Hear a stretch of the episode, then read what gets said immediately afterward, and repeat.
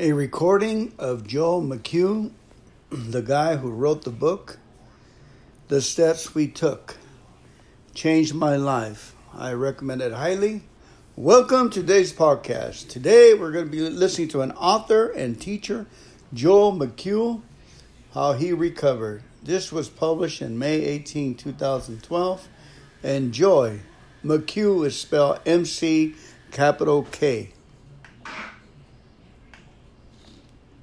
Our other friends in the program are here, and George and Nelson and Charlie and Gary and Dave. Remember, remember, remember to go back 20 years ago when we were all coming together, and all this was the beginning.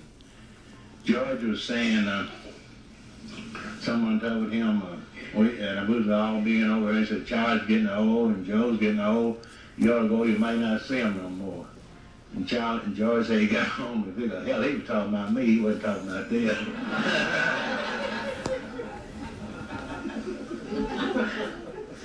heard a guy, heard a guy tell one other day, he said, uh, this guy went to the fortune teller. Fortune teller told him, said, I got some good news and some bad news. He Said, what you want first? He said, give me the good news. He said, today is the last day of your life. He said, man, how is that going to be good news? What's the bad news? He said, I should have told you yesterday.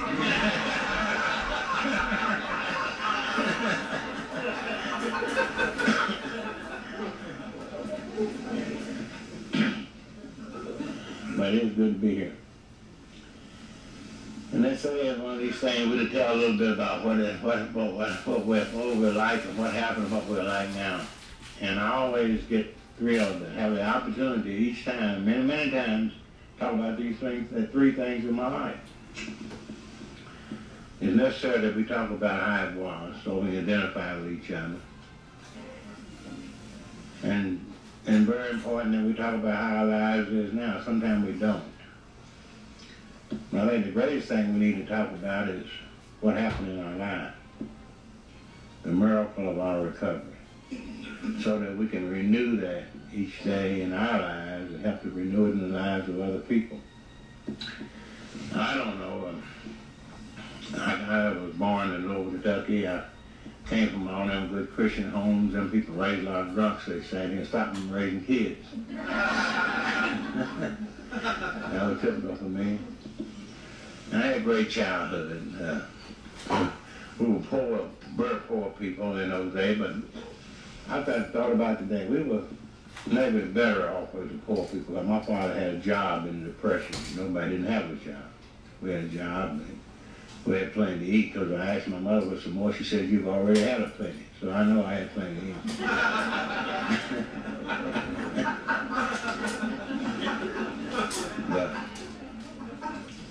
but I was sort of like Dan. I heard enjoyed Dan this morning, brought back, you know, so much, so many things in our lives are like. And I think I developed that will as a young person to succeed and to get out of that situation. And I, you know, I had it early in my life. Um, and uh, we were, alcohol was never served in our home. Alcohol was, you know, something other people did. And I had, I had, I guess I had a pretty nice childhood, you know. A lot of people say, well, they want look back when they get to come to they want to look back at your childhood and find out what made them alcoholic. I'm like, damn, you did drank a little whiskey. and I guess what, that's what caused mine. whole lot of it. but I remember, I had a great, you know, I, it was the only, only childhood I know, so I guess it was all right. I remember the experience, and I remember my first experience with alcohol. Um, I remember the night, I remember who I was with and everything. It must have had some effect on my life. I don't remember my first Coca-Cola or my first hot dog. I remember my first drink. Doc Silkworth said we will remember, and do we remember the sense and ease and comfort. Can't do much to take a few drinks of alcohol. And I remember that night, and I remember the sensation and what the few drinks did to me. It completely changed my life. And I never forgot what alcohol did for me. My book said, and we pursue this, the gates of insanity of death. We pursue this illusion, illusion, something that's not true, to the gates of insanity of death.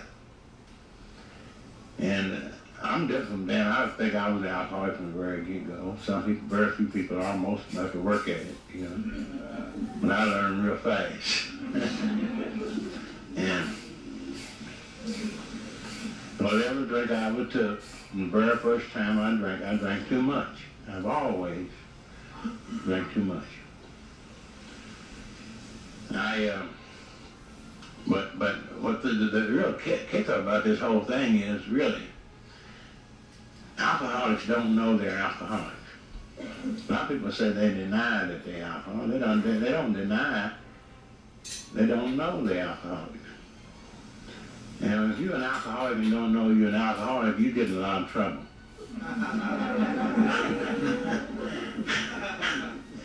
because you try to do things that non-alcoholic people do. When an alcoholic tries to do things that non-alcoholic people do, he gets in a lot of trouble. Like getting married and holding a job. You alcoholic, you can't do those things.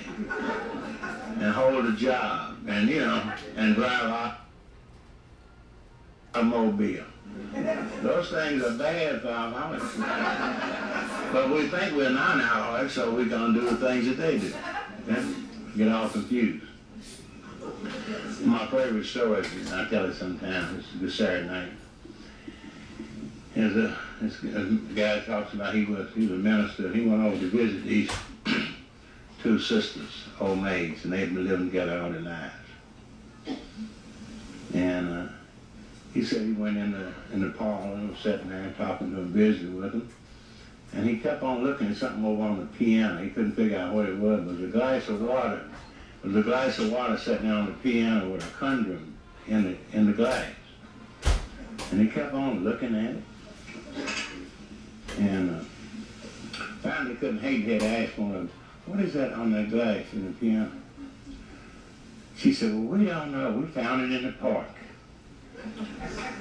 And we didn't know what it was, but it said on the package, place it on your organ, it prevents disease.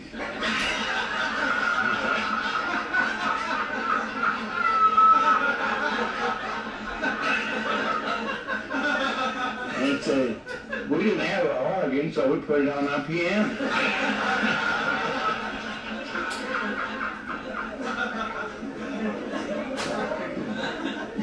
And the other one said, and you know, we haven't had a cold all winter.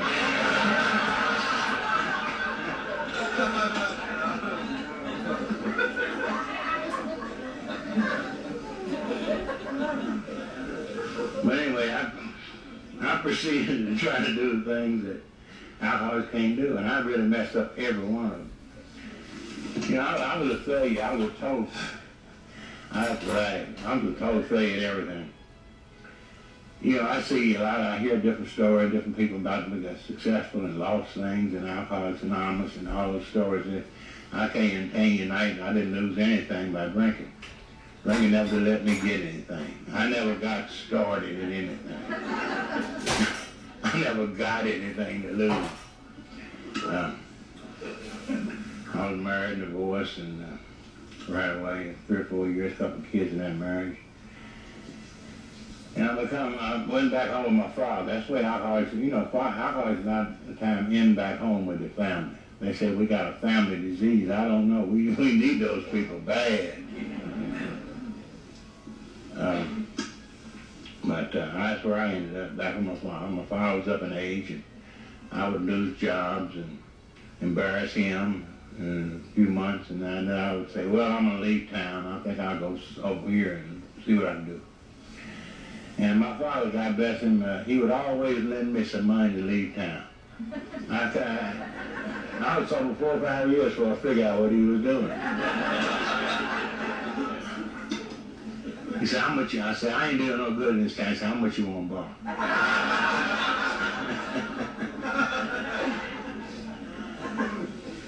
And I'd leave and go off, stay a few months and mess up, and then as soon as I got in trouble, I'd come back. And it was on one of these occasions, and you know, it was just I never wasn't able to hold a job, wasn't able to do nothing, and I was uh, in my late twenties, and by that time early thirties, and I remember it was just been coming, going, and everything. We started David got time put up in Kansas City, out there working and waiting tables and staying drunk. I had several professions, and if you're a real alcoholic, you know you need several professions. when an alcoholic says he can do almost anything, he's telling you the truth. I had a guy know that he knows that I work with alcoholics, and he came one with a scheme to get some government money to set up a training program for alcoholics. And he came to ask me about getting some alcoholics to train. I told him all I had need untrained.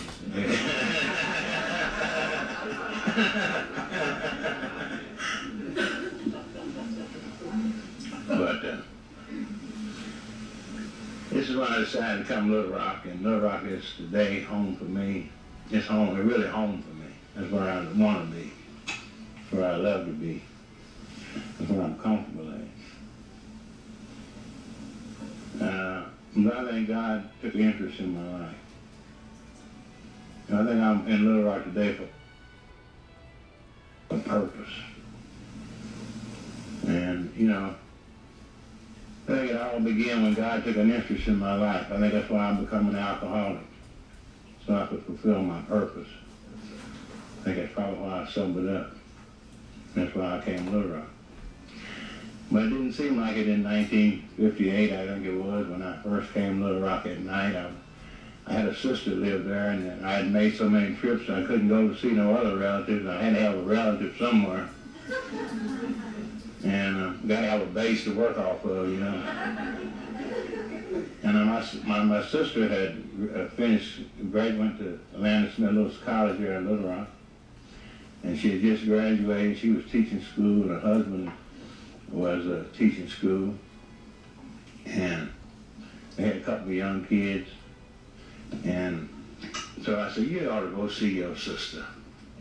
You know, that's. I haven't seen her in five or six years. You're not doing her right. So I, I decided to go see her, and I ended up in Little Rock. It was just going to be for a few weeks, a few months, just make a stopping off place. And I got there that morning on the bus about 4 o'clock and I was broke. And uh, uh, I had all my world possessions in a little suitcase about that long, little small suitcase. Everything I owned was in that suitcase. I, I think about it now when Charlie and I go into Europe or somewhere, we got to pack all that stuff. Didn't take me long to pack in. but you know, I, uh, you know, with them drunk suitcase, y'all know a drunk suitcase got a latch, one latch on it, necktie, tie a necktie around him one end. That's why drunk traveled in those days. they still travel something like that. They come in treatment center every day, but now they got these black garbage bags. You know.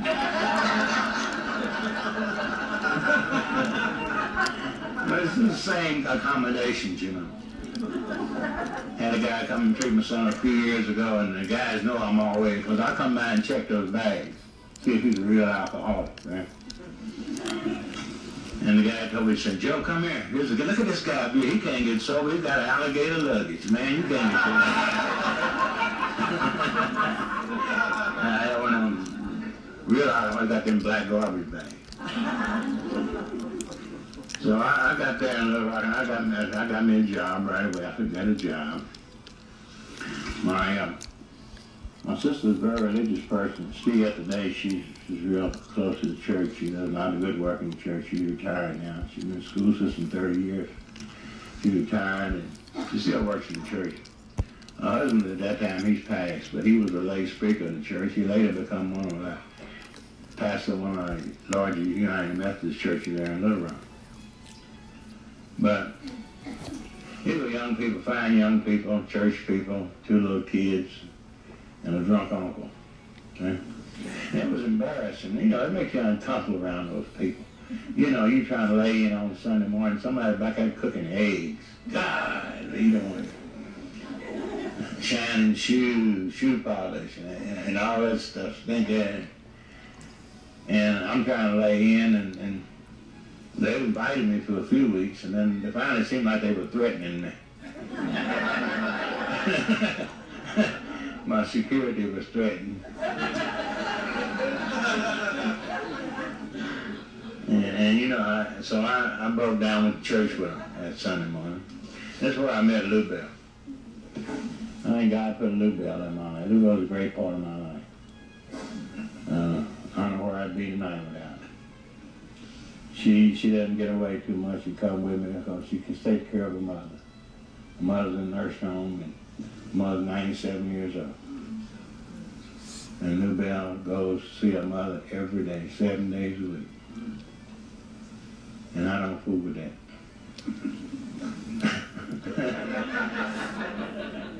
I think she's doing what she's supposed to be doing right now. Anyway, and Lou Bell would, uh, I met Lou Bell at church that morning. Lou Bell was, my sister was a good friend, and my sister's, my sister uh, is a choir director, and she's got a beautiful voice. She plays the organ and everything. She's been in music since she was little, little thing, sitting feet with couldn't touch the floor. I remember banging on the piano when we was kids at home. But she stuck with it, and uh, she was over the choir, and Lou Bell was in the choir. Now, The choir director and the choir members are pretty tight. They've been over the years. So I had a good front, you know, I had a good front, good camouflage. I had the lay speaker of the church and the organist. And uh, you know how we always operate by selling fast conversation, these slow-thinking ladies? I gave them my best shot that morning. I tell I should have got an Academy Award for that. and I thoroughly convinced her how she, I'm still working on this suitcase, right? And Lou Bell got a, owns her own home, right? She got a good job, and she got a brand new car. And I thoroughly convinced her how she needed me to take care of her.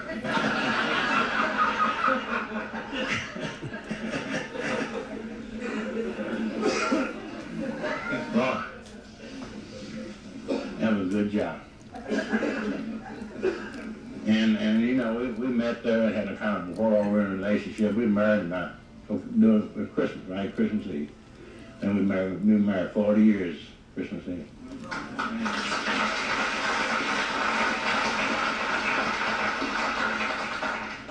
But uh, it wasn't much of marriage at first. You know, one thing about the Al-Anons, they you might put it over on them, but they, they, they catch on real fast. When they start learning, when they start learning, you're in trouble. And they come on with a bang.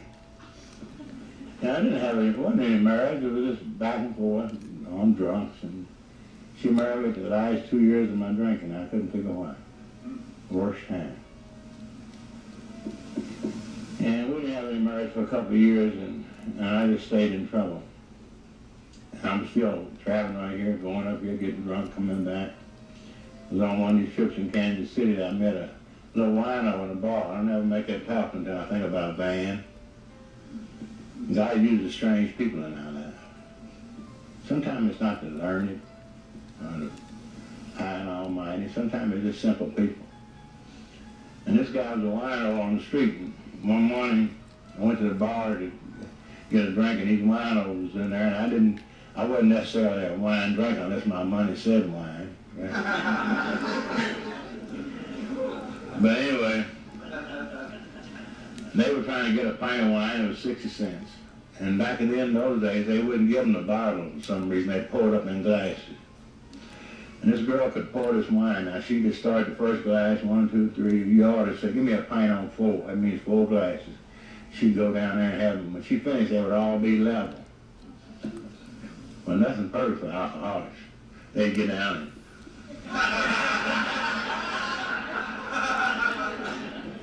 and they would eye them up. Sometimes they would go to hold a meeting on it.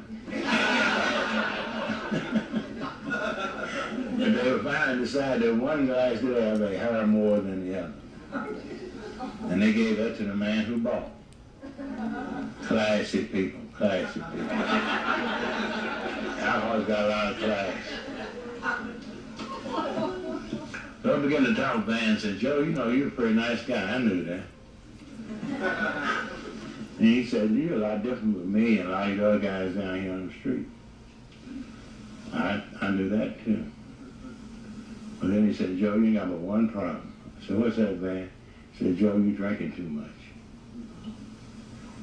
Thank God for Van. You know, I had heard heard this from a lot of well-meaning people. But Van had the problem. Van was standing in the middle of it, one of the biggest problems I've seen in a long time. and for some reason or other, it stuck. It stuck. It, for the first time, it stuck. I, it was strange. I didn't ever figure out why Van got to me. I remember thinking about that and saying, yeah, yeah, I got to get out of here. I, I got to do something about this. And gnawed at me for two or three days. Finally, I decided all at once to leave Kansas City, get what I had, and get out of there and go home. And I, I, I, you know, we alcoholics, and I didn't know I was an alcoholic. I didn't know what alcoholic was, but I probably would have swore that I was. But, you know, I came up with the conclusion. I said, Joe, I don't believe you can drink. That's your problem. Now, that's the beginning of it, but that ain't all the problem. But that's where I started learning the first half. I don't believe you can drink. After 13 or 14, 50 years of that my drinking, I said, I don't believe you can drink. Now, you know, that's amazing how he learns it. And my problem is drinking. I got a drinking problem, and if you got a drinking problem, the solution is simple. All you got to do is quit drinking. Anybody can figure that out. So I quit drinking, and I found out look, in a couple of years that my problem was not drinking. my problem was quitting. Like it wasn't even quitting, it was starting. I couldn't drink, right? but I couldn't stop starting. That was my main problem. I had starter problems.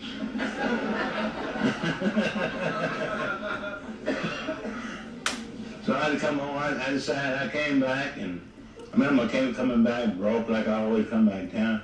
And I come home. I won't go home to see your wife. And I go home, and she have a mouth stuck out. And She'd be mad. I said, I come home just to see you. you know how they are. Not bad. They got a bad attitude. but anyway, so I got a job, went to work. Quit drinking and didn't have a drink for nine months. And God, the most miserable time of my life. I look back today. But at the time, you know, I was a bit, it was it was good because at least you know I was going to work, I was paying the bills, I was doing something I was supposed to be doing, which I hadn't done for years. So at the time, even though I know today it wasn't sobriety, it was it was good, better than I'd had for a while. And I didn't know I was an alcoholic. I never didn't know anything about it. And one morning I took a drink. I know what the big book says. The day will come when we don't have defense the first drink. I remember that morning very vividly. All at once it just popped in my head, you know, take a drink. And I just walked from, I was working and I walked from over to the liquor store bought it. Brought it back in, sort of like Jim in the big book. When I took the top off of it, I said to myself, man, you're messing up. Drank. Six weeks later, uh, March, March 10, 1962, I was sitting on a bar and I had that magic moment in my life. You know, that total defeat and the opportunity, God gave me the opportunity to see it. I think it's a gift. I don't think I was capable of that. Um, but all at once sitting there, I couldn't go no further. Uh, and I just gave up. You know, the funny thing, and I didn't know what to do. I never heard of Alcoholics Anonymous in Little Rock. It was there, but it was so anonymous I didn't know it was there. And a funny thing, I was about four or five blocks from Alcoholics Anonymous. And so the only thing I knew about help was the old state hospital. They said you could go out there to alcoholics, they'd help you. We didn't have any detox centers and nothing like that in those days. So we, uh, I went out to state hospital. I got off the bar, had two dollars fifty in my pocket, paid two dollars cab for a nut house. And Dan was talking about. I don't know how Dan's were. Mine, mine was state state hospital. And um, in my ward, they had about 80 people on my, say, black ward, and about 80 people on there. And about four alcoholics, the rest of them had some other kind of problem. I don't know what they had, but that's the hell of place to come off of a six-week drunk.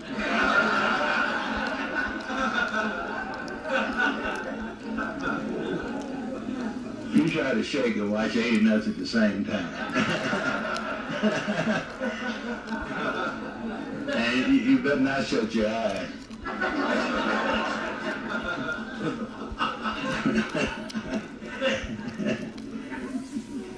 but Find out, you know, what happened there. It's a different society. It's an altogether different society.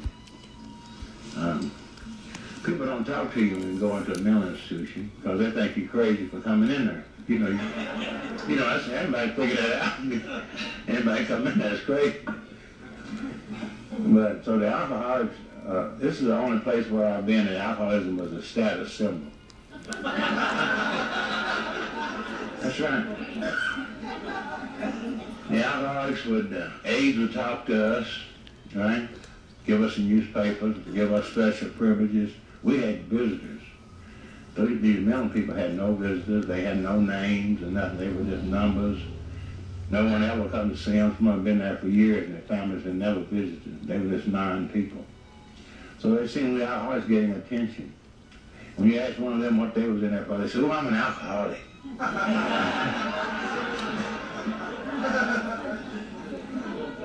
and you asked one of us alcoholics, and we said nervous breakdown. So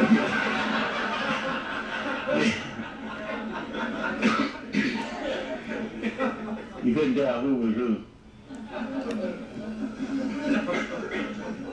But I thank God for Aura. Aura was a, a little alcoholic on the ward. He wasn't a learned member of Alcoholics Anonymous. He had two weeks of locked up sobriety, and he had the big book. And he was the head alcoholic on the ward.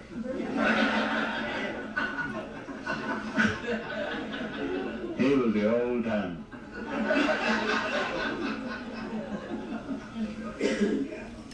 and you know he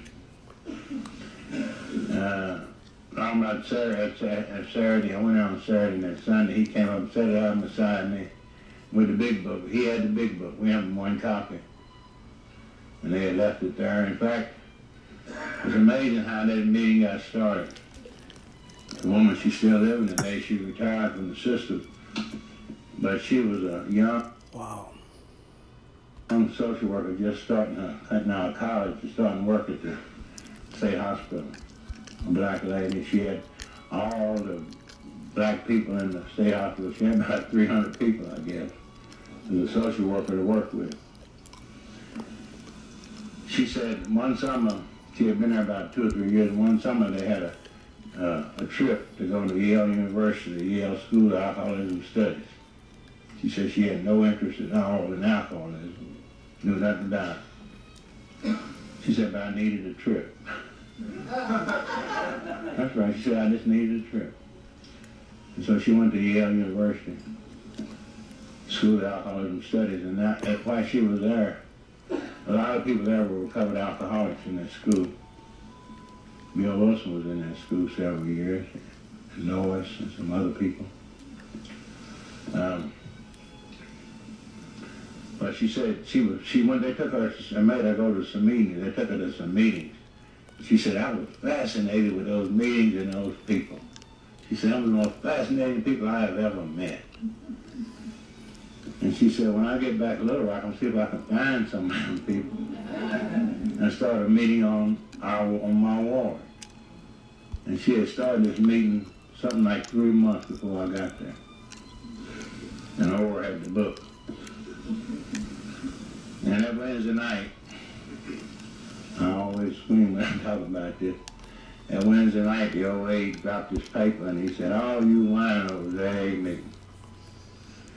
And I left the back Orange at that old hospital 37 years ago.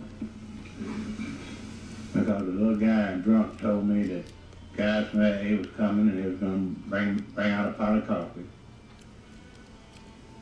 And that they would bring three packs of cigarettes and lay on the table. And I went out there for a cup of coffee and a cigarette, and God gave me a brand new way of living. A way of living that I didn't know existed. And I know a little bit about heaven, and all I wanted out of this deal was a cup of coffee and a cigarette. And, and thank God it was some real alcoholics there, too. Um, I remember Orr talking about these guys. And they, they, they must have been examples because he, he didn't talk about the book. He didn't know nothing about the book, but he knew about these AA men. They'd been coming out there every week. And he talked incessantly about them. So this guy got up and he talked and and I, I, I really, I, I, he don't, they don't understand my problem. I had a big problem, right? And this guy got up and told his, he told about his problem. He said he, he got in trouble when he was 14 years old. And he got locked up until he was 18. He got out when he was 18. so He went to prison. So he went to prison five times. And he was 38 years old. And he had been locked up all but six years of his life. And he said one day he was in Cummins Penitentiary and he, he came up from the field, it rained, and somebody left a book on his bed entitled Alcoholics Anonymous. And he said, I read that book and I found a formula in that book in which I could change my life and get out of prison. It's kind of pretty sharp. And he said, I'd been fool not to take it. So he changed his life with the program in the big book by himself in the prison.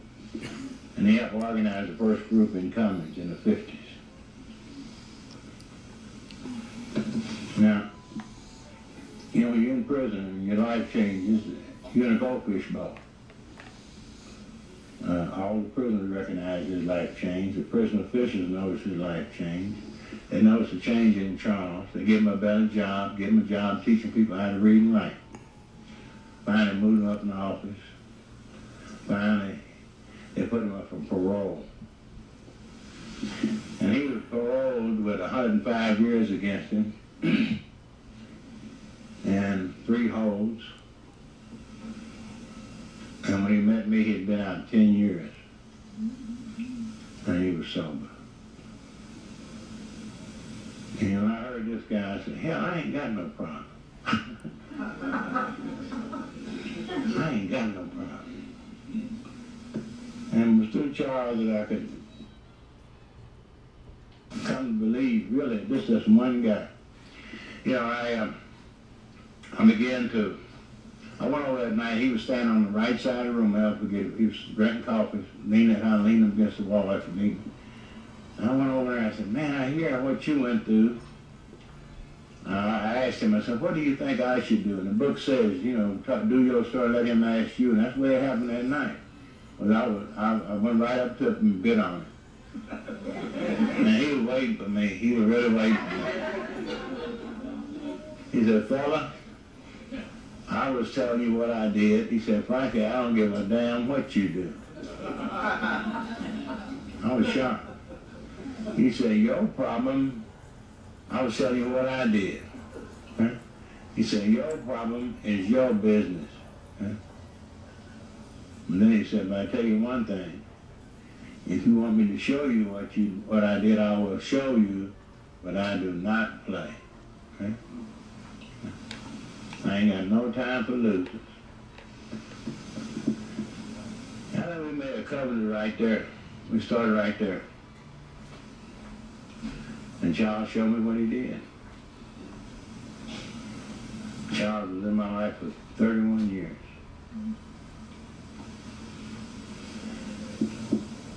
But, you know, I got out of the hospital. Remember when I get out, I got busy. You know how alcoholics are. They got a lot of business to take care of.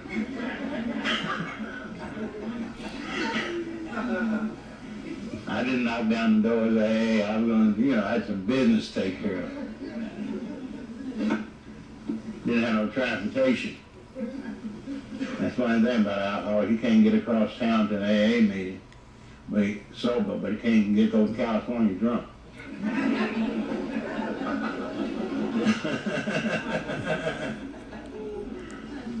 anyway, so I did, just really didn't respond. On, on June, I got out of there March, in April the 30th, April the 10th, rather. And I stayed sober, thank God I didn't drink.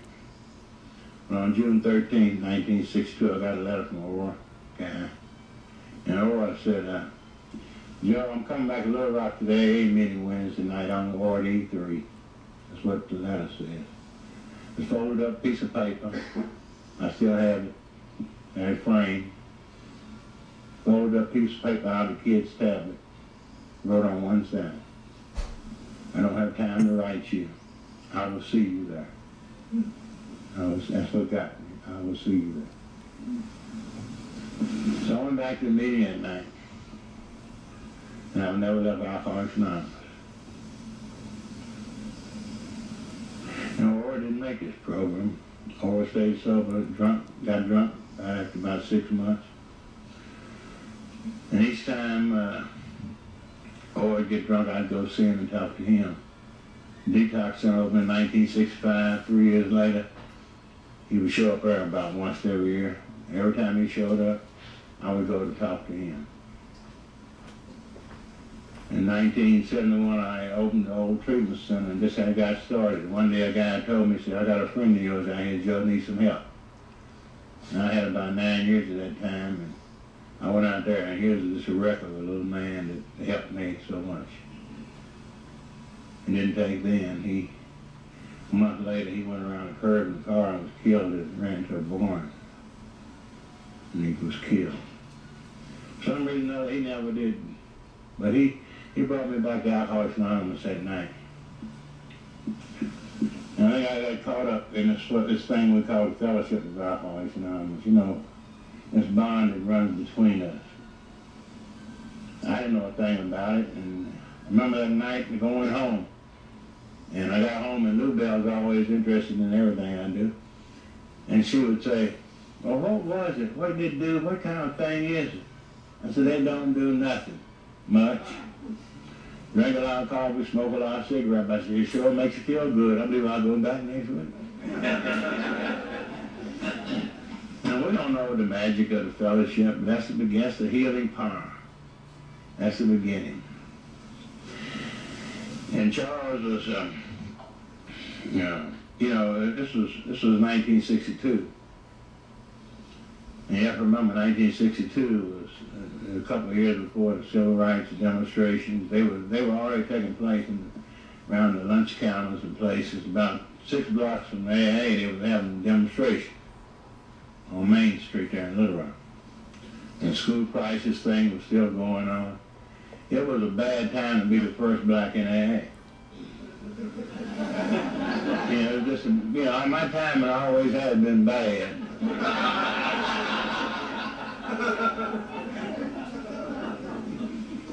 but Charles, you know, I, I, I really it took me many years to realize what he did. There was three uh, three guys that really helped me. You know, their way of life was threatened by me, but they took me anyway. They got a lot of flack about that from the other people. But I went.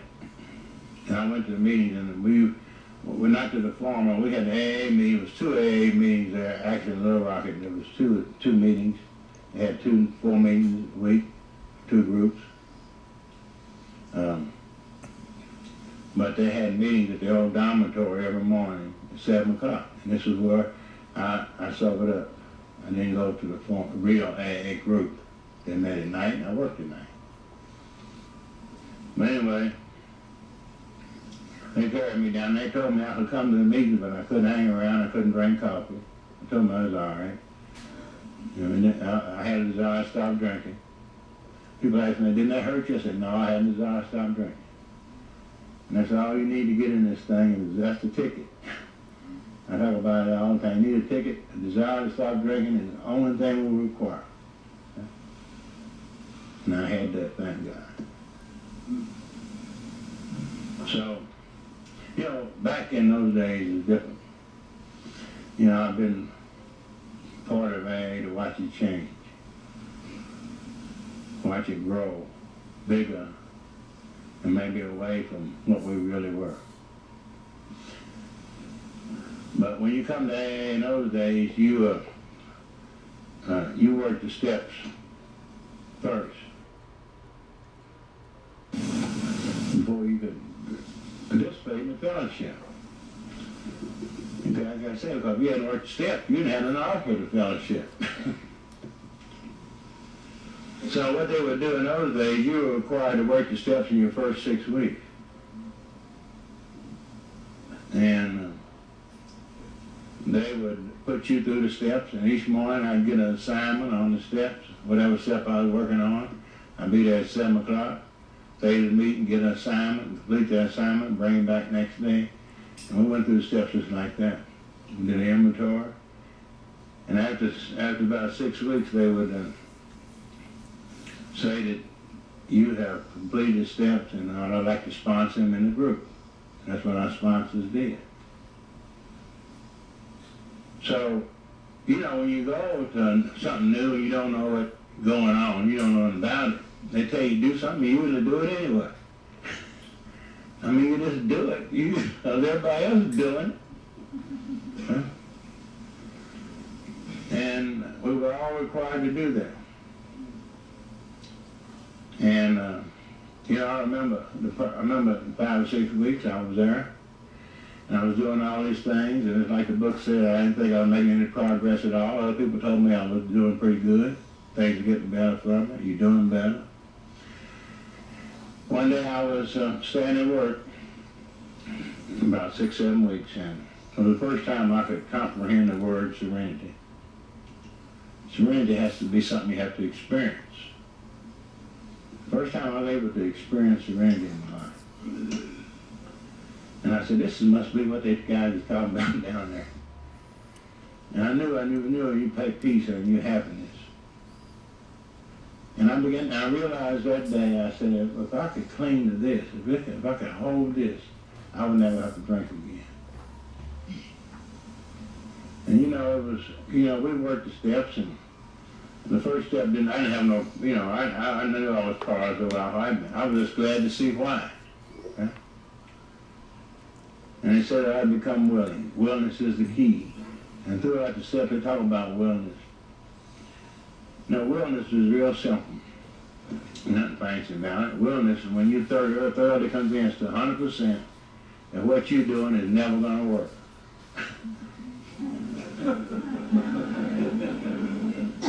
then you become willing to look at something else. That's all it is. Wellness is the foundation of recovery. You know, word, I looked it up one day and it said wellness is a state of the mind that, that allows you to believe, step two, to decide, step three, and to act, the rest of the steps. Wellness is the foundation of those steps. So I began to apply, you know, I, began to, to, work with people right away. Um, wasn't any blacks around, but just alcohol. By that time, there was no. After about four or five weeks, I forgot who I was. They set me as alcoholic like everybody else. All that stuff disappeared. We forgot about it.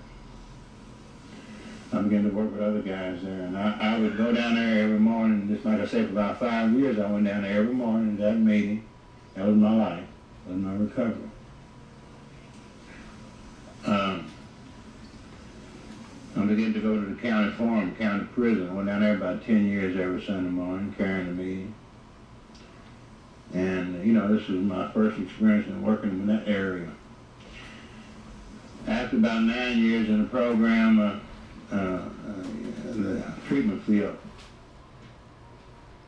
first time anything was, the general public had, had anything for alcoholics. Federal government appropriated monies to set up treatment programs in different communities.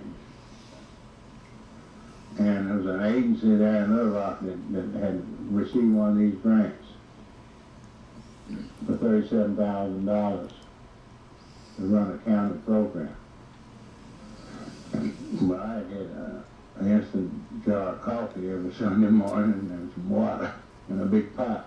So that seemed like a real opportunity to help people. I was really reluctant. I didn't know what it was all about. But this is where I got started working in the field. And it was through that I was able to get the Serenity House started in the Little Rock.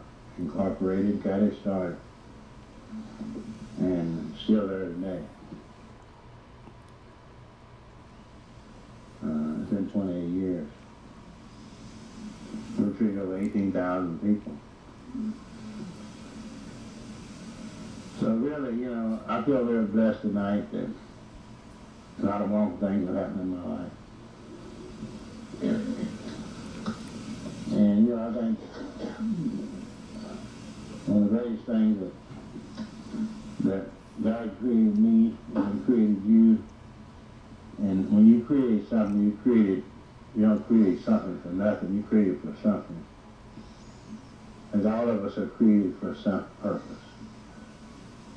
I think the happiest we're ever going to be is when we fulfill that purpose. And I'm at that point in my life today where I fulfill, believe I'm fulfilling God's purpose in my life. Because as I said, this is why I'm becoming an alcoholic. And being an alcoholic to do what I do, I had to recover to do what I do. And so I feel real happy and comfortable where, I'm, where I'm at today, and what I'm doing in, in my life. You know, uh, I a story about this little woodpecker. Tell it sometime. He was pecking on a tree, big oak tree. And uh, at the same time he's pecking on it, a big bolt of lightning came out of the sky and hit the tree, and this in two. And all the other woodpeckers flew in for miles around. I him, man, what in the hell did you do? That's it.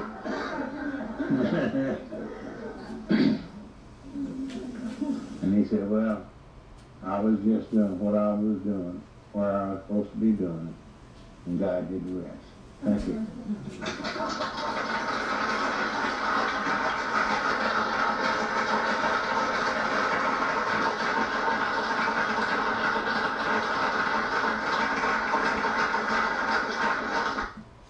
Joe McQ. You can find his book on Amazon, The Steps We Took. Very highly um, recommend it. Thank you so much for coming to today's podcast. Let's go ahead and pray with the Our Father. Our Father who art in heaven, hallowed be thy name. Thy kingdom come, thy will be done on earth as it is in heaven. Give us this day our daily bread and forgive us our trespasses as we forgive those who trespass against us. And lead us not into temptation, but deliver us from evil. For thine is the kingdom and the power and the glory forever and ever. Amen. Keep coming back. It's working.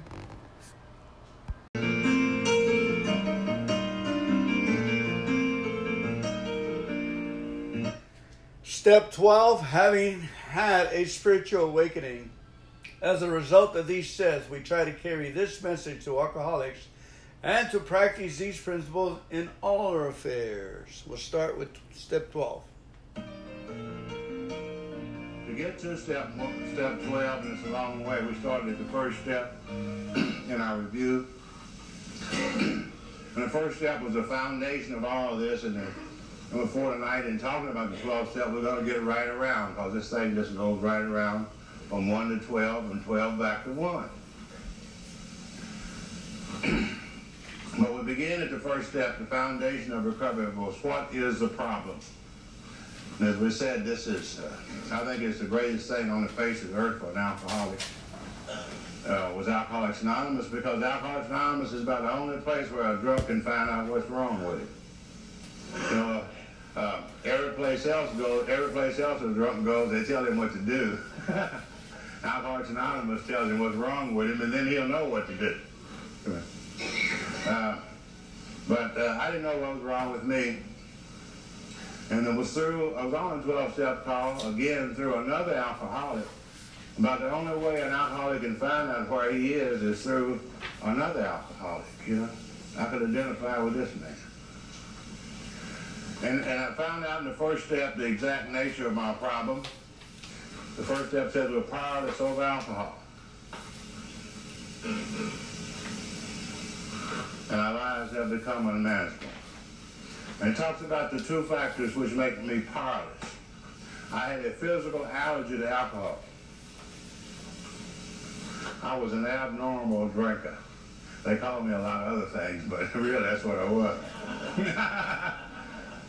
I like what a guy said, that's a nice word for what they used to call me. Uh, but I was an abnormal drinker. I did not drink like so-called normal temperate drinkers. When I took a drink, something occurred within me that did not occur in these people. Because I had, I had, I was allergic to alcohol. When I took a drink, you know, I had a, a phenomenon of craving. I had a craving of alcohol. And this craving was this craving was a manifestation of this allergy. When I took a drink, this craving would start, and the doctor said I would go through the well-known spree. And and once I took a drink, I, all all my life I can't remember ever taking a drink without immediately wanting another drink, and another drink, and another drink, and another drink. And this is still what amazes amazes me about social drinkers today that they do not really, they don't crave alcohol. They take one and they may, they may not take another one, but they don't want no more. In fact, they, you know, they tell us when they take a drink, it really makes them, after a couple of drinks, it becomes nauseous to them, makes them kind of dizzy, and it gives them a sense of being out of control. And it's really an uncomfortable feeling, and that's the way you should feel if you put some bad stuff in you like alcohol. Because alcohol is a toxic drug. And the body normally has a, lets us know when it don't like what we put in it. But, but the alcoholic's body, uh, like a guy I know of North Carolina, he says, he said everybody's got an alcohol strainer. You know, every, everybody comes is made when they come here on face of this earth. They got equipment to strain alcohol out, except the alcoholic, and his is busted. We have a busted strainer. and once I take a, a drink of alcohol, I do not feel nauseous and dizzy and out of control. When I take a drink of alcohol, I get a, a, a lift. When I take a drink of alcohol, I get a sense of being in control. And immediately I have a craving for a second drink. So I reach over and take another drink. And when I take that second drink, I, I put I put two in there, now it's double. So I crave harder. So I take another one and another one and another one. I go through the well-known spree and get in a lot of trouble, drink too much, I embarrass myself, I do something. I always did something. From the very first drink, very first night, I just I went beyond what I what I would have done. And every time in my life. And I would emerge like every alcoholic down at the bar when I quit drinking. I said, I will never do that again. But that wasn't my main problem. My main problem was in my mind. I had a mental obsession. See, alcohol did something for me that it didn't do for those people. Uh, I had this uh, all my life. The doctor says I was restless and irritable and discontent. You know, I, I just didn't fit in. I just didn't feel just as good about myself as I seemed to be Always there was something missing in my life. And somewhere along the early, when I was about 18 years old, I took this first drink. You know, things came together. I remember that night very vividly. That's what the doctor said. I remember my first drink. I don't know, that's not a prerequisite to being alcoholic. But I don't remember my first uh, banana split. didn't, it didn't do nothing for me.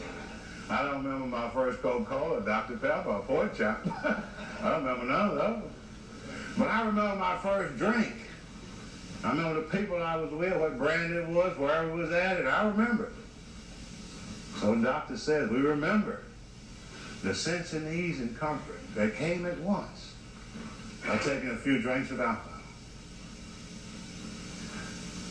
And I, when I, so it, it must have meant something to me. When I took those few drinks, this is the thing that, that, that stuck in my mind and was burned into my mind. And you know, it was so strong that, that even with all the pain and suffering I went through and humiliation from alcohol, after coming off of one of those things and after getting into trouble all these situations, I, th- this sense of ease and comfort that alcohol gave me, I remember that stronger than I did all the pain. It was so strong that it would push out all the pain. Years and years of pain. And the only thing I could think of was this sense of ease and comfort. And so I would believe that lie, and this was what would make me take that first drink. And once I put that first drink in my system, it set off the phenomenal craving, and I was in a lot of trouble. So long as I had that in my mind, I was powerless over alcohol. The main problem uh, was in my mind, this obsession, remembering that sense of ease and comfort. So once we once we have these two things make us powerless over alcohol. The second step is very simple, and it's based on the first step. You know, if we're powerless, the solution is power.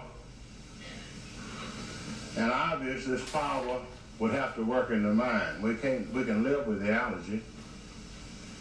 So therefore the second step came to believe that a power greater than ourselves could restore us to sanity.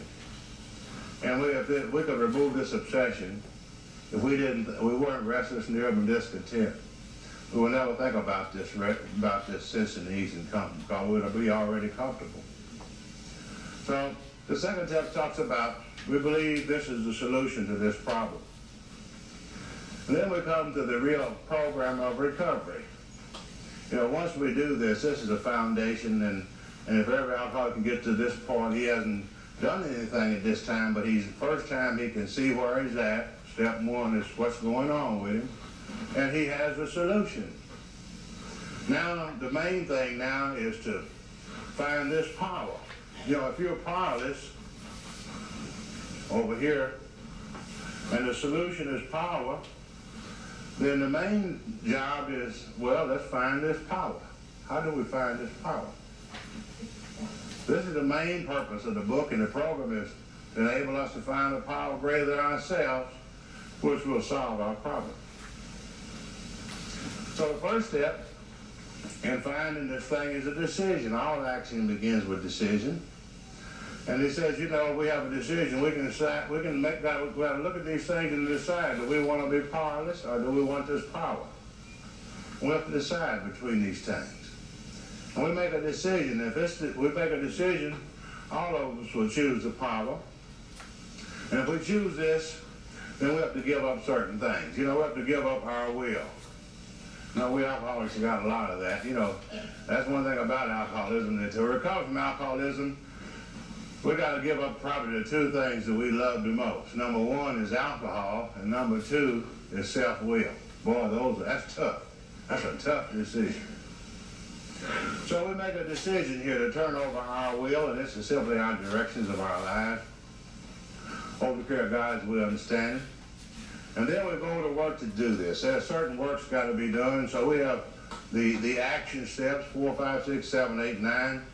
These are the action steps that carry out the decision. And as we said earlier, you know, we alcoholics are, are, are self-will run right, our book says.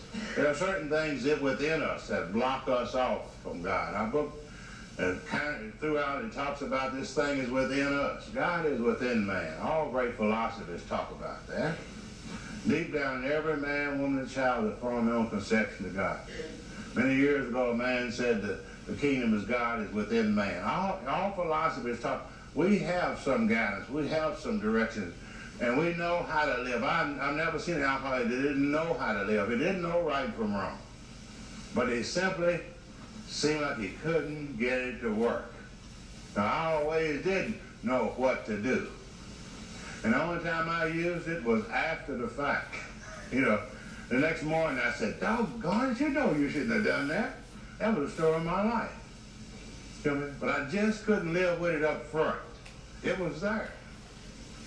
But it was covered up. You know, it was covered up by calamity, by pomp, by worship of other things, by worldly things and my emotions, but it was always there. So step four is all about carrying out the decision. If I wanted God to, to direct my life, there are certain things within me that I have to get rid of. And step four is all about inventory and analyzing these things. And, I, talked about, we went through resentments. And I saw how these things dominated my life. And I saw how these things uh, controlled and run my life on a daily basis. I talked about uh, fears. We talked about our sex conduct of the past. And we listed and analyzed those things. In step five, we were we learned more about them by discussing them with uh, another human being, with God, ourselves, another human being. And it improved on the information that we got in step four. And once we got these things out and looked at them and seen the damage and effect of our lives and how they were blocking us, then in step six, we become willing to get rid of them. And in step seven, we ask God to remove them. So in these four steps, we went to work on ourselves. And then the next phase of steps talks, eight and nine, talks about our relationship with others. These are things, too, that have grown out of self, the damage of the past. So in eight and nine, we worked on our relationship with others. And then step 10, we went back and continued to work on, uh, on our, our relationship with God. We continue to work on ourselves. We continue to work on our relationship with others. And we, we went back in the process of step 10 and continue to clean up all three general areas. Once we got these things out of the way and these things that blocked us from God, then in step 11, we were able to receive God into our lives. We were able for the first time to, to, to carry out the decision in step three. You know, the whole, we said the whole steps were about three, making the decision to turn over our will clearing out the things that block us with these steps. And then in step 11, we, step 11, we receive God's will. So it's a changing of directions, of self-directions to God's direction. So step 11 is really the final part. point, and this is this is the ultimate area that we come to. Now 12 comes right after 11, having had if you had 11, if you are able to receive God's direction, you have had a, a spiritual experience. But then step 12 tonight says, you know, having had this, now we give it away. Now we have something to give. And I think this is a, you know, the real strength of a, probably one of the most most vital steps in my life. I said of all these steps, which are all giving steps. They're things that bring to your life. Possibly one of the most single things that affected my life is, is a 12 step. That, that actually we grow more through giving than we do through receiving in the first 11. The 12 step is a very big growth step. We grow through giving. And I know when I first come to AA, this is a I didn't know, all of this sounds funny. After you hear it night the first time, it's how are you going to grow through giving something away? But it's been said many times, you know, many thousand years ago, man said it's more blessed to give than to receive. And it's more blessed to give with the 12 step than to receive through all the 11. That we do grow through giving. Now, the 12 step is uh, is a very precise step in the big book. And reasoned up. I don't know why Bill, I guess he knew the foundation of AA depended on that because it wasn't but a 100 people to begin with. And we can see the power of that, of the millions of million or so people that are sober as a result of 100 people starting the 12th step. And uh, the 12th step is very specific. Know, we read it off and uh, I, um, sometimes we run through it real fast and we don't hear it being read. I like to specifically be to, to look at it and, and when we talk about it and get all the words and see what he's saying. He says, having had a spiritual awakening, he says, as the results of these steps.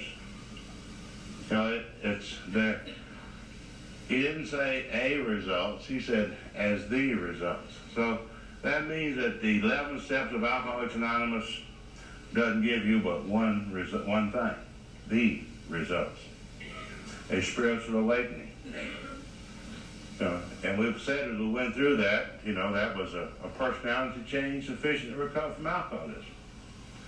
And if you have a personality change sufficient to recover from alcoholism, uh, you don't have to not drink anymore. You're not the same person.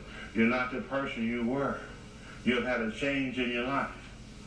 And Bill said a spiritual experience is very simple to me. It's no big deal. They said when you can believe, when you can think, when you can feel and you can do things that you couldn't do on your on your own unaided. And that's very simple, you know. And I think it's quite obvious. You know, people say, well, you know, I, I can I can feel things that I couldn't feel before. I can feel love. Before I used to think it was coming in heat, you know, but I can feel love. I, I can feel concern for another person. Many, many things that I couldn't feel before. I, I don't believe the same. I used to believe God kept score on you. you know? And when, he, when you got, uh, like I did, so far behind, he just said, well, you're out of the game, you know. I used to believe that. Well, I used to believe many of these that uh, I can do things that I couldn't do before. Obviously. Well, the main one, I can stay sober. So, step 12 is the ultimate step. You know, all of these steps are steps in which we take. Bring things to you. All you got to do is work them, and they just, you don't do nothing. The first 11 steps are, are brings, bring, brings all these good things into your life. The 11 steps are all things that we take. We, know, we first come in, we, we're just like babies. These are just, they just give to us. We don't do nothing. We work the steps, and the steps bring these things into our life. The 12th step is a step in which we give.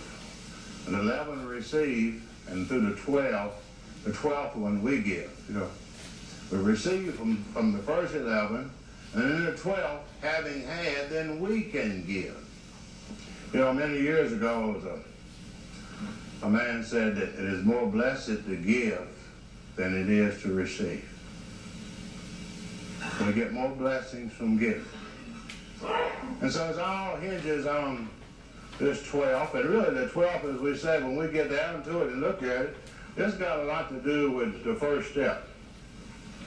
You know, the first step, we, we, we saw where we were and we got the answer. And I saw where I was through another alcoholic. And in step two, it says we come to believe, and once we come to believe, that's the beginning. And once we believe, we have to make a decision in step three. And once the decision, we have to take some actions which is 4, 5, 6, 7, 8, and 9. And once we work those steps, we get the promises of the book. We get the promises on page 83 and 84 and 84 and 85. And once these promises are fulfilled, then we know the program works. And the 12th step is saying if you know the program works, if you have gotten results, if you have had a spiritual experience as a result of these steps, then you know it works. You don't believe. You used to believe in step two. But if it works, then you know it works. You have faith. And the one who knows, that's a 12 step person. Once you to get to 12 steps, then you know. Now, what you know, you are supposed to carry it back to the new man. And he can look at you, and you can't help him know. But by looking at you, he can begin to believe. And he can get started. This is the way I, I started. You know, was a guy named Charles, and and I remember it was uh, almost 25 years ago. I walked, he walked into, he, uh, Alcoholics Anonymous came to me. I was uh, in a position where I couldn't get there. I was locked up. and I was locked up in this nut house and bars on the windows with about 80 other nuts. And uh, so Alcoholics Anonymous came to me. And this guy came in there that night, and I remember, I always tell about it, and I went to my first AA meeting because the little guy had been nice to me, and, and God uses strange people to work in our life. You know, it isn't the high and the mighty and the learned. He, he didn't choose those kind of people. This guy uh, let me sit around about two days before he said anything to me. But I finally found out what was going on in this instance in this place and why they didn't talk to you too much and why, you know, because see, they were all, these nuts was in there. Now, what happened, see, all if you ask one of them nuts what he was doing in there, all of the nuts said they were alcoholics. Well, I'm alcoholic. It's the only place I have ever been before or since where alcoholism was a status symbol. On this, on this board, it was a, you was, you know, but all of what happened, see, we alcoholics got good treatment on the ward. The mental patients never got, you know, nobody really cared anything about the mental patients. There was about 75 mental patients in there. And some of these people had been there, there was one man that had been there actually since he was six years old and he was 36. And that was his life in there. Uh, in fact, I still see him when I go to that hospital on the on the ground at Benton Unit. He's been there all his life.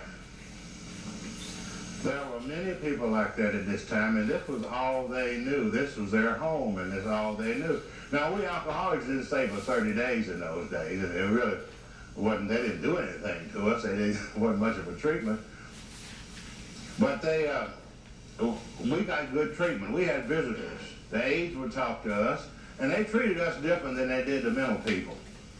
So the mental people saw this, and uh, when you ask one of them in there, they say, I'm an alcoholic. See, they wanted to be in the class.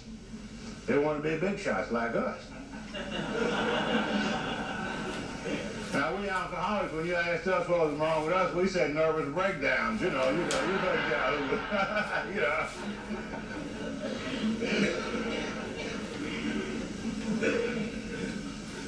But I said, eh, I, I talked, I've talked about this a lot of times, and really, it, it does. It gets to me to, to think, you know, about how God works in the human life. And what about the 12th step? It's the most important thing in my life. That Monday morning, I got in on Saturday, that Monday morning, a little, little patient, one of the alcoholics on the ward, and I love to work I, I love Paul. Ora was my my 12-step man. Ora wasn't a learned man in Alcoholics Anonymous. You know, I think most of us think, well, I got to meet somebody and they the leader of AA, which we don't have, by the way. You know, I wanted the leader. You know, I wanted the expert. I didn't get it. My approach to Alcoholics Anonymous, my first contact with Alcoholics Anonymous was a mental patient on the ward. He had about two weeks of locked up sobriety in the He had a big book, Alcoholics Anonymous, and he had a carton of Camel cigarettes. And you know what got me? I was, I had 50 cents when I got there. And this guy had a, and I bluette on one pack of cigarettes and a couple of candy bars. I believe cigarettes was 30 cents in those days. And this guy sat down beside me that morning with a with a big book of Alcoholics Anonymous and a carton. He didn't have a carton, but I seen him going in there getting them from the aid out of his carton. Now nobody on our on this ward had a had a had a, even a pack of cigarettes. Now I love the work of Paul. You know, Paul says God's grace is sufficient. And that's about what God is in our life. God ain't no big deal. God in the human life is just enough every day. See, he's got a lot of folks to take care of. And Ora was enough for me.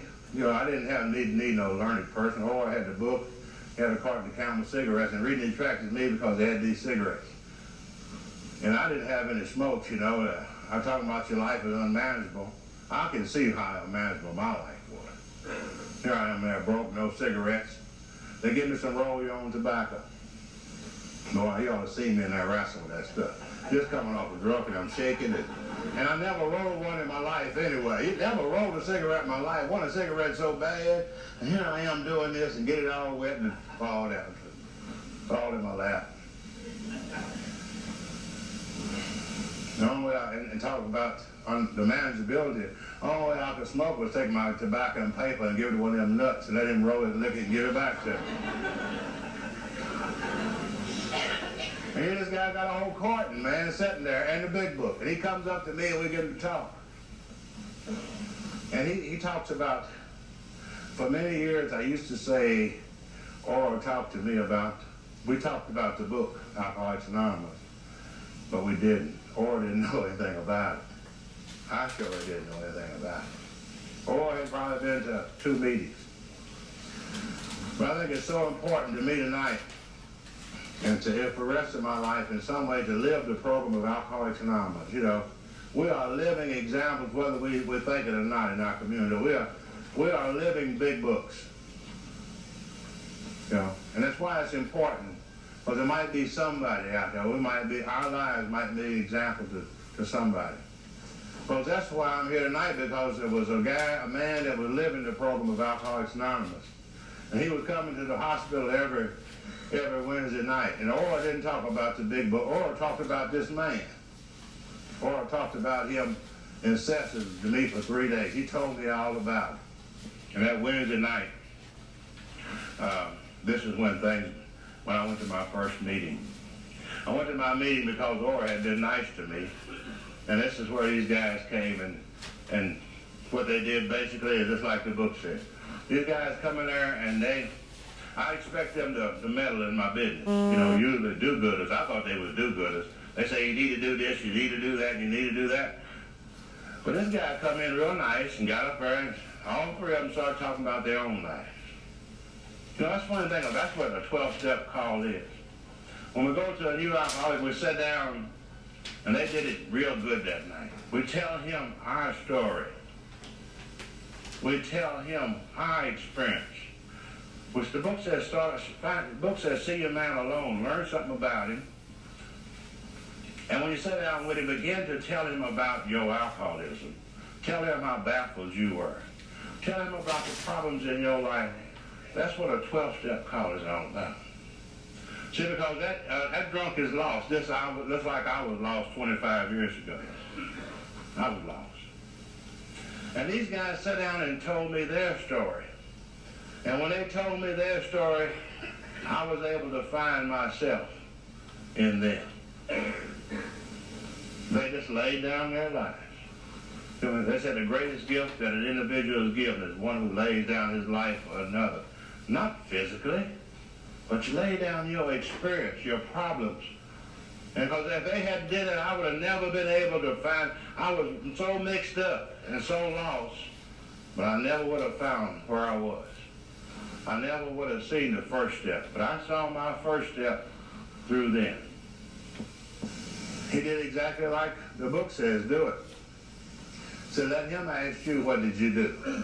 And this guy talked to, when we go out on a 12-step call, it's, it's, all about, and see, another, if there's another alcoholic anywhere tonight, of was one here, that he's lost. He's lost in his life. He's lost just like I was. He's lost in the, in the problem of alcoholism. He's lost in the confusion of alcoholism. And the only way he's going to ever find himself is, is to find another point of identification. How do you how, how can you, if you're lost, how do you, if you got to have something to identify with? And this man walked in there and he told his story. He told me about his life. He told me about his predicament. He talked incessantly about where he was, what trouble he was in his life. And it sounded like mine. I said, man, for the first, that guy is, I'm, I'm just like that guy. He, I was able to tie on to something. You know, I was just like throwing out a lifeline. I was able for the first time in all this confusion. And this guy told his story. He, and that's what, it, what we do on the 12-step call, is we talk about, on a 12-step call, we talk about our powerlessness over alcoholism. We talk about our first step. That's right. You know, I went there, I was mad, like most of them. I was mad, you know, I, don't go to this old damn old meeting. What time's it over? Hear me. Somebody here tonight think the same thing. what time's it start? What time's it over? You know. And this guy got up there and I said, if he's gonna meddle in my business, I know you know, every all do gooders, you know, I had him picked. I didn't know a thing about AA, but I thought it would be like I figured it out something like the plainclothes Salvation Army. Same thing, didn't have no uniform, but the same kind of outfit. Come in there and tell you what to do. So this guy come in there and he didn't he talked about himself. He talked about himself so much that night that when he had, he caught my ear. I was able to identify with him and my attitude began to change and I went over and asked him, I said, what do you think I should do? Boy, I remember he looked down at me, he said, I don't give a damn what you do. he said, I'm telling you what I did. And I think this is, you know, this is what really turned me on about this. You know, I don't talk about that a lot, but you know, the guy that, that had the cigarettes, the guy that was there, of difficult at time, but the guy that was there, the guy, the little guy had the cigarettes. The little guy that sat down and gave me cigarettes and, and, and talked to me about these guys in Alcoholics Anonymous. You know, this guy never was able to stay sober. Stayed sober six months, and he got drunk. This was in 1962. In 1965, when the Benton Detox Center opened up, I remember when it opened. Uh, it was open a little while, and they brought this little guy to the detox center, the same guy. Uh, he never, he was sick, and they called me to go down there to see him, and I had maybe two and a half years or three years sobriety, and I went down to visit with him. On several occasions after that, three or four years, he would end up at the detox center again, and I would go down to see him. Uh, once I was at, went to his home down in the southern part state to visit with him. Uh, about eight or nine years after that, when the syringe house was first opened at the old syringe house, a guy came to me one day and he said, here's uh, a friend of yours needs some help. And I said, who is it? And he said, it's Ora. And I went out there in the back of a car. He, this was this guy laying in there, and he didn't, he didn't even resemble the same person that, that I'd known 10 years ago. But that was a guy who brought me the message. Uh, about less than three or four months after that, he went around the curb in an automobile and he was killed. This guy never got the message he brought me. So, you know, so our responsibility is not to see that the message works. We do no only we can only recover through a spiritual experience, and that's beyond our power. We're not healers. We don't have the responsibility to choose. And I'm glad we don't. If we could heal person, we'd say, I'm going to fix this one over here. And if we had the responsibility to choose who gets this message, I probably wouldn't be here because I don't think I would have been chosen. Maybe you wouldn't have been here.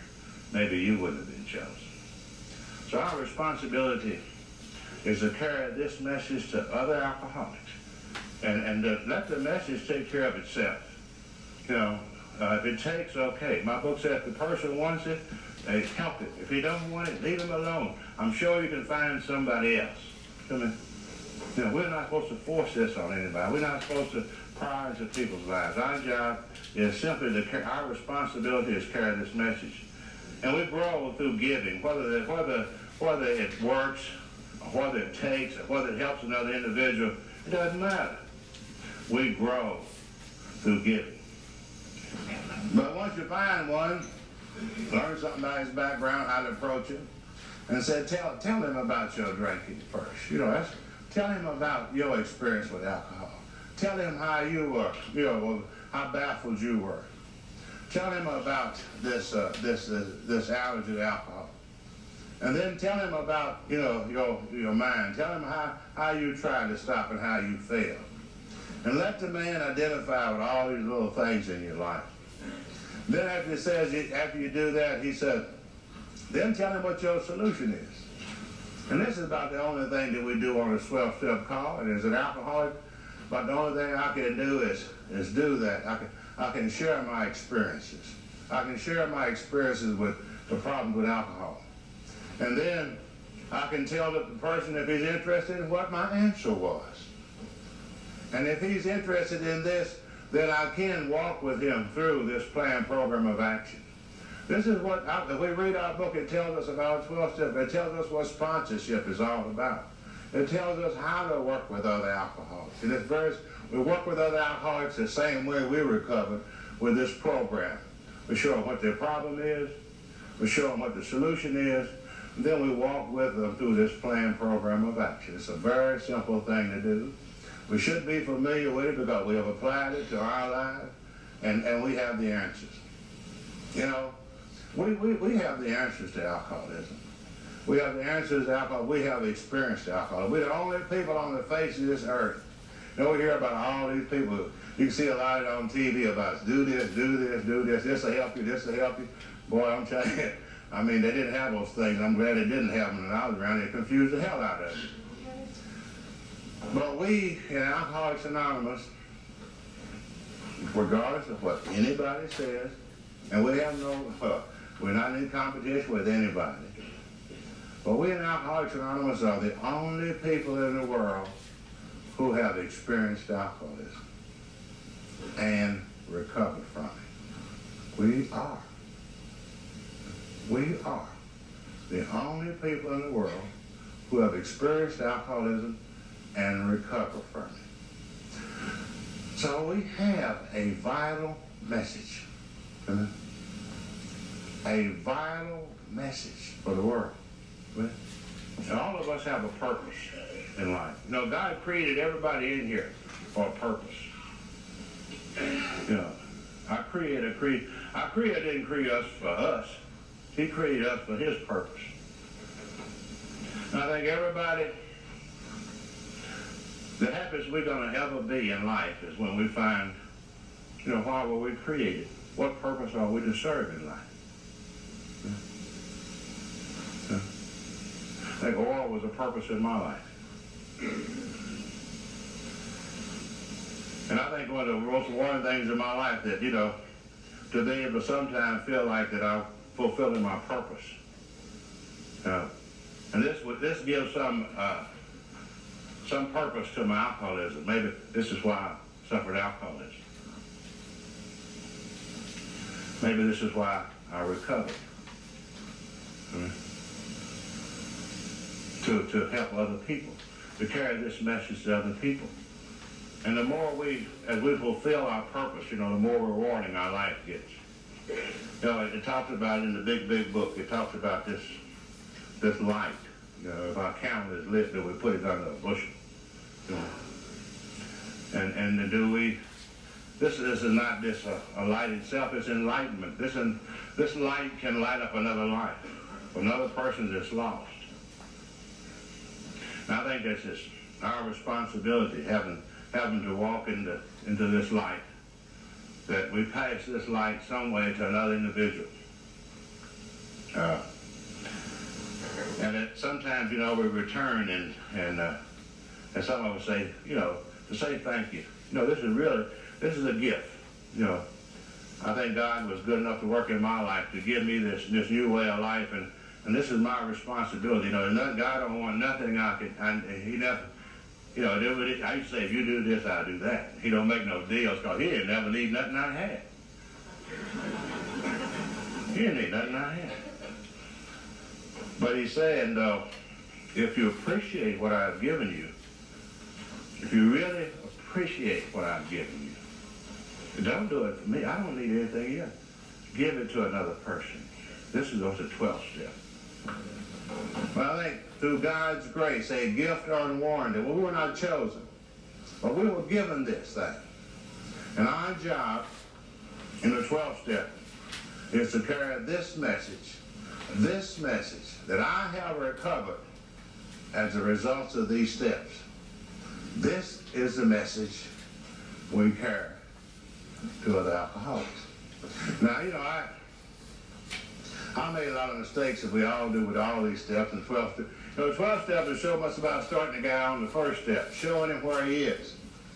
For many years, the first few years I come to the program, I, I started drunks out on the third step. I'd go to him and say, you need God, man. Poor guy, he didn't know what's the matter with him, you know. Some of them, uh, some of them I started out on the inventory. but we have a precise way of doing this. Give that person a chance. Give, you know, Bill, Bill made this mistake. Bill, Bill made this mistake, and he, you know, we followed the same path. Bill had this vital spiritual experience in his life. Man, he, it was such a, it is, it was such a part, it is an overwhelming thing to find change in your life. So he, he immediately left the hospital, and for six months he was running all over New York talking to drunks trying to give them this great experience he had, trying to give them his recovery program. Just before going to Akron, he happened to be down to Towns Hospital, and Dr. Silkworth called him in one day. And talking to Dr. Silkworth, you know, Bill didn't have any, any plan to what he was doing. He said, Bill, why don't you quit talking to them drunks about your recovery? Why don't you quit talking to them drunks about your spiritual experience? Why don't you quit talking to these new people about this great thing you had. And why don't you start telling them what I told you about what is their problem, their illness? Start maybe if you showed them what they were, where they are, if you told them what was wrong with them, then maybe they would buy into your program. So this is why I'm a 12-step cop. You know, we talk, we're talking to a person that's lost. We're talking to a person who's confused. He's talking to a person who's trying to identify with something. So the first step is the beginning. And we lay the foundation for everything we're going to do with a new person.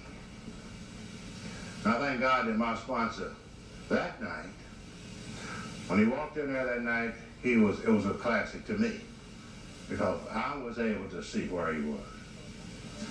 And the final on the 12th, on the last and final part of the 12th step, it says that that we practice these principles in all our affairs. You know, and over in our book, after it wrote, the 12 steps are wrote out, it talks about there that uh, these are these these are these are principles. After the steps, it talks about the principles. They are guides to progress. The principles we will set down are guides to progress. So the 12 steps of Alcoholics Anonymous are a set of principles these are the principles that we practice in all our affairs. And after all, if they, they worked on the worst problem in our life, why not use them on other things? The the 12 steps of Alcoholics Anonymous, as Bill said, they're old as man can himself. The principles uh, are, are, can be found in any great living program. There's nothing new. No, there's no new, new principles to the way a man should live. And in fact, you know, if we come back uh, on the face of this earth two or three thousand years from now, and men are still here, the principle of living is going to be the same. Know, the principle is something that don't change. Like what goes up to come down. It's been doing that for thousands of years. and it always what goes up is to come down. A principle is really a, a law that it to have been acted by something greater than us. Right? Laws by a power greater than ourselves. We, we, we, live, we see these principles. And they never change. Now, so there is a design to the living, there's a design to to everything that we do. They're designed to everything on the face of this earth. And we usually, uh, it's a funny thing how we usually know these things and apply them in, our, in all areas of our life except to living. Everything on this earth has a design to it. And that's what our book says. Our book has given us a design of living. You know, as we said throughout, you know, the first thing is to get the inside together. One, two, and three. Uh, the spiritual life. Four, five, six, and seven is the mind. Eight and nine is our relationship with others. Well, there's a design to life. And once we once we can live by this design and live within this design and function as human beings should function, then we will have we will have peace. We will have serenity. We will have a comfortable, happy life. If we live our lives as they were designed. You know, but it, what my trouble was, I, I lived beyond my, my capabilities. I tried to run the show myself. But I everything has a, a, a, limitation to it. Everything has a design. And that was my problem. I, I didn't have any principles. No one ever showed me how to live in my life. I, I, I come from a great family, and I was around a lot of great people, and I was exposed to some people, some well-meaning people in my life. All of them tried for some reason. I went to school. I went to college, so. And I went to many, many different places. I around a lot of great people. Everybody tried. They all talked. I remember listening to all that stuff. Some of it I didn't like. God, I mean. Everybody told me a lot of things in my life. Alcoholics Anonymous is the first group of people who ever told me how to live. They gave me the directions for living. And that's what the principles are, directions. They said, hey, here's how you live. One, two, three, four, five, six, seven, eight, nine, ten, eleven. Then say, if you get it, carry it to somebody else and show him how to live. Just that simple. All those years, no one told me how to do it. Now, the rest of them went about it a different way. they didn't show me how to live. They gave me the rules. But you know, there's a whole lot difference with you than the principles and rules. Uh, when you ain't got the principles, you'll break all the rules. And that was my trouble. Rules and me had it. I mean, I hated rules. But I found out once the people at Alcoholics Anonymous gave me the directions, I had a lot of problems with the rules. So, so the principles are really the directions of the laws to live by. These are the laws in which man should live by. And there, there are directions that come with everything. Like say, everything on earth has. You go to buy something, you open up the product. When you open the box, they got a lot of paper in the box and you probably have to put it together too. But somewhere in that box you're to find a little white slip of paper with some little instructions to say, you know, tell you how to use this thing you just bought. And if you will, uh, which many of us don't, but if you would take that out and read it, you know what I mean? If you would read that thing, take time out and read it, it might sound stupid. And I know you're smarter than that. I you know. I'm always smarter than them things than people put in them things. and they look kind of dumb. But if you read them and apply them to that thing as you use it, you know it'll last longer. You'll get better service out of it.